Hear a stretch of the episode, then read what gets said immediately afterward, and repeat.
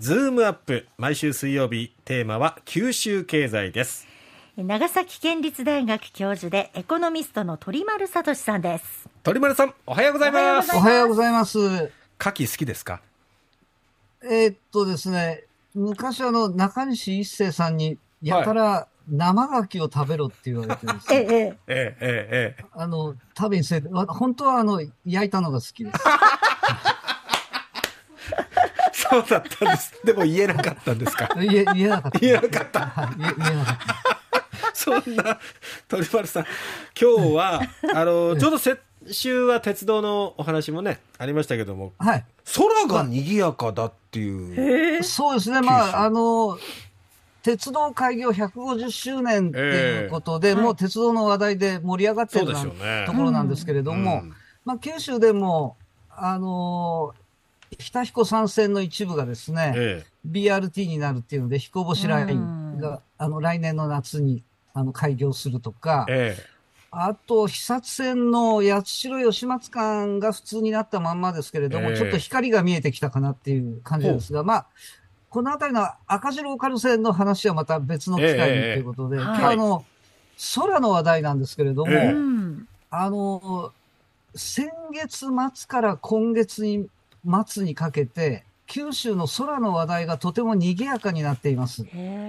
あの、2年間コロナ禍で、まあ、九州のローカルフラッグがもうズタズタになってたわけなんですけれども、えこの移動制限の緩和とともに、新しい動きがあちこちで見られるようになっています。えはいあの九州に本拠地を置くローカルフラッグ、地域航空会社っていうのは、はい。あの、北九州のスターフライヤー、ええ。ここちら、あの、トートとか安川電機、日産自動車っていう、まあ、筆頭株主は全日空ですけれどえも、うん。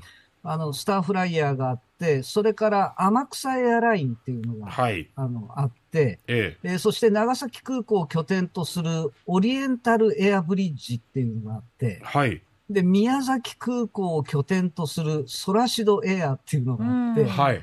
で、鹿児島空港を拠点とする日本エアコミューター。あの、日本エアコミューターとオリエンタルエアブリッジっていうのは、あの、離島便をこう結んでいるええ。航空会社ですね。はい。あの、こんなにたくさん九州にローカルフラッグがあるっていうのは、あの、東京の方々もあんまり知らないかと思うんうですけれども、ん。あの、と、とても世界的に見ても珍しいと思うんですが。そうなんですね。うん、だから空港がそれだけたくさんあありすぎるっていうことでもあるんでしょうねなるほど。うんうんまずあの、これ、し一番驚いたのがですね、はい。ジャパネットホールディングス。え。ジャパネットが先月末、北九州港を本拠地とするスターフライヤーに出資したんですね。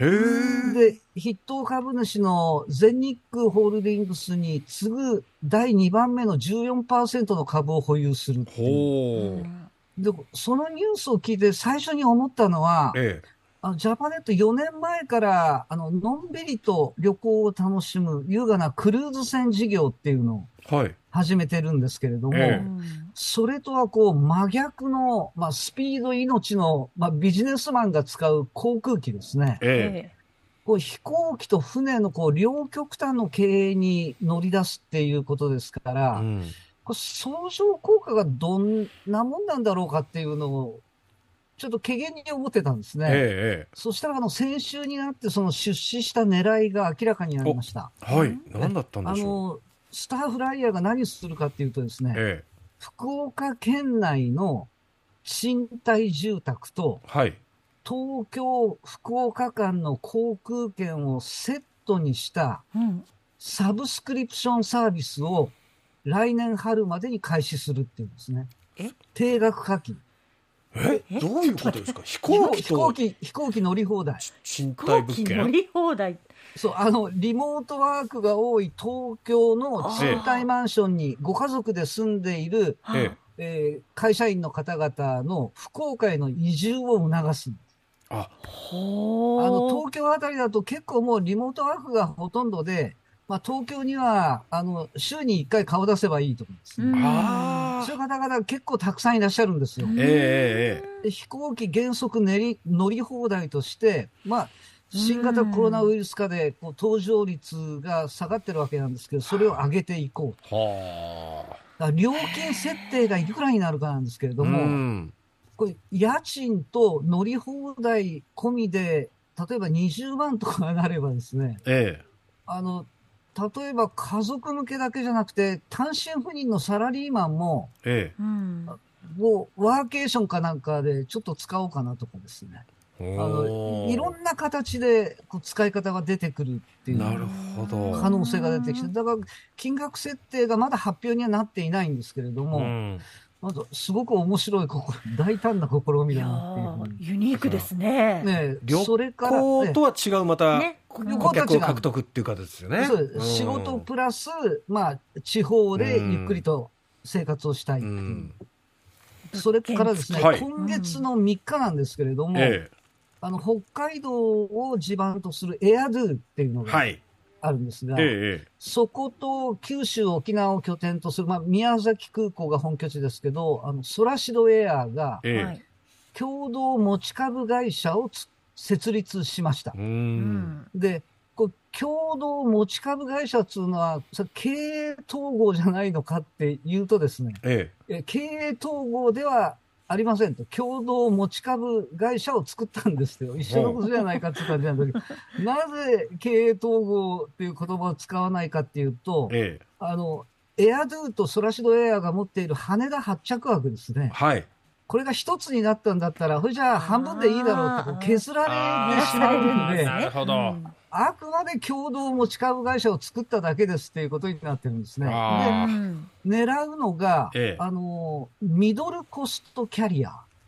ほあの、大手の全日空だとか日本航空っていうのはこれフルサービスキャリアう。はい。うん言われてますが、それに比べると割安の安いところはローコストキャリアっていうふうに格安航空会社って言われますけど、ええ。その中間ですね。中間エリアを狙って、エアドゥの路線っていうのは、羽田と新千歳、函館、旭川、女満別っていうところを結んでて、うん。で、ソラシドエアってですね、これ福岡県、佐賀県民には馴染みがないんですけれども、え実は羽田空港と長崎、熊本、大分、宮崎、鹿児島、那覇を結んでるんですよえ。ね。だから九州のローカル都市と北海道のローカル都市がええ。羽田経由で容易に往来できるようになるんです。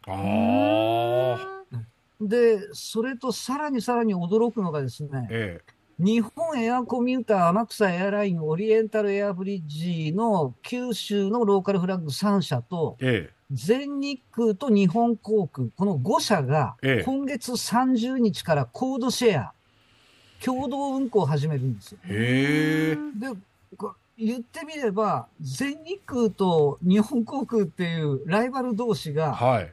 九州のローカルフラッグを介して、コードシェアをするっていうことですから、うん。JAL の窓口で ANA の航空券変えて、ANA の窓口で JAL の航空券変えるっていうあつまりそういうことですよね。はあうん大手2社の系列超えのコードシェアは、これ初めてのことで。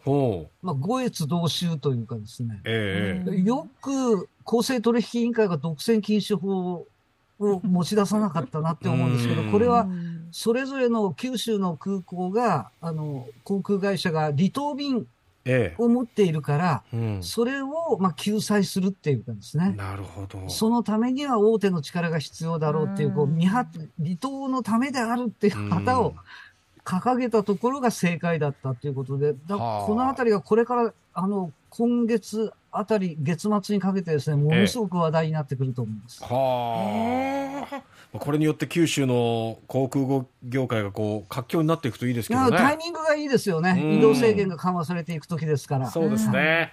ええ今日は空に注目してお話をしていただきました鳥丸先生ありがとうございましたありがとうございましたありがとうございました。長崎県立大学教授の鳥丸聡さんでした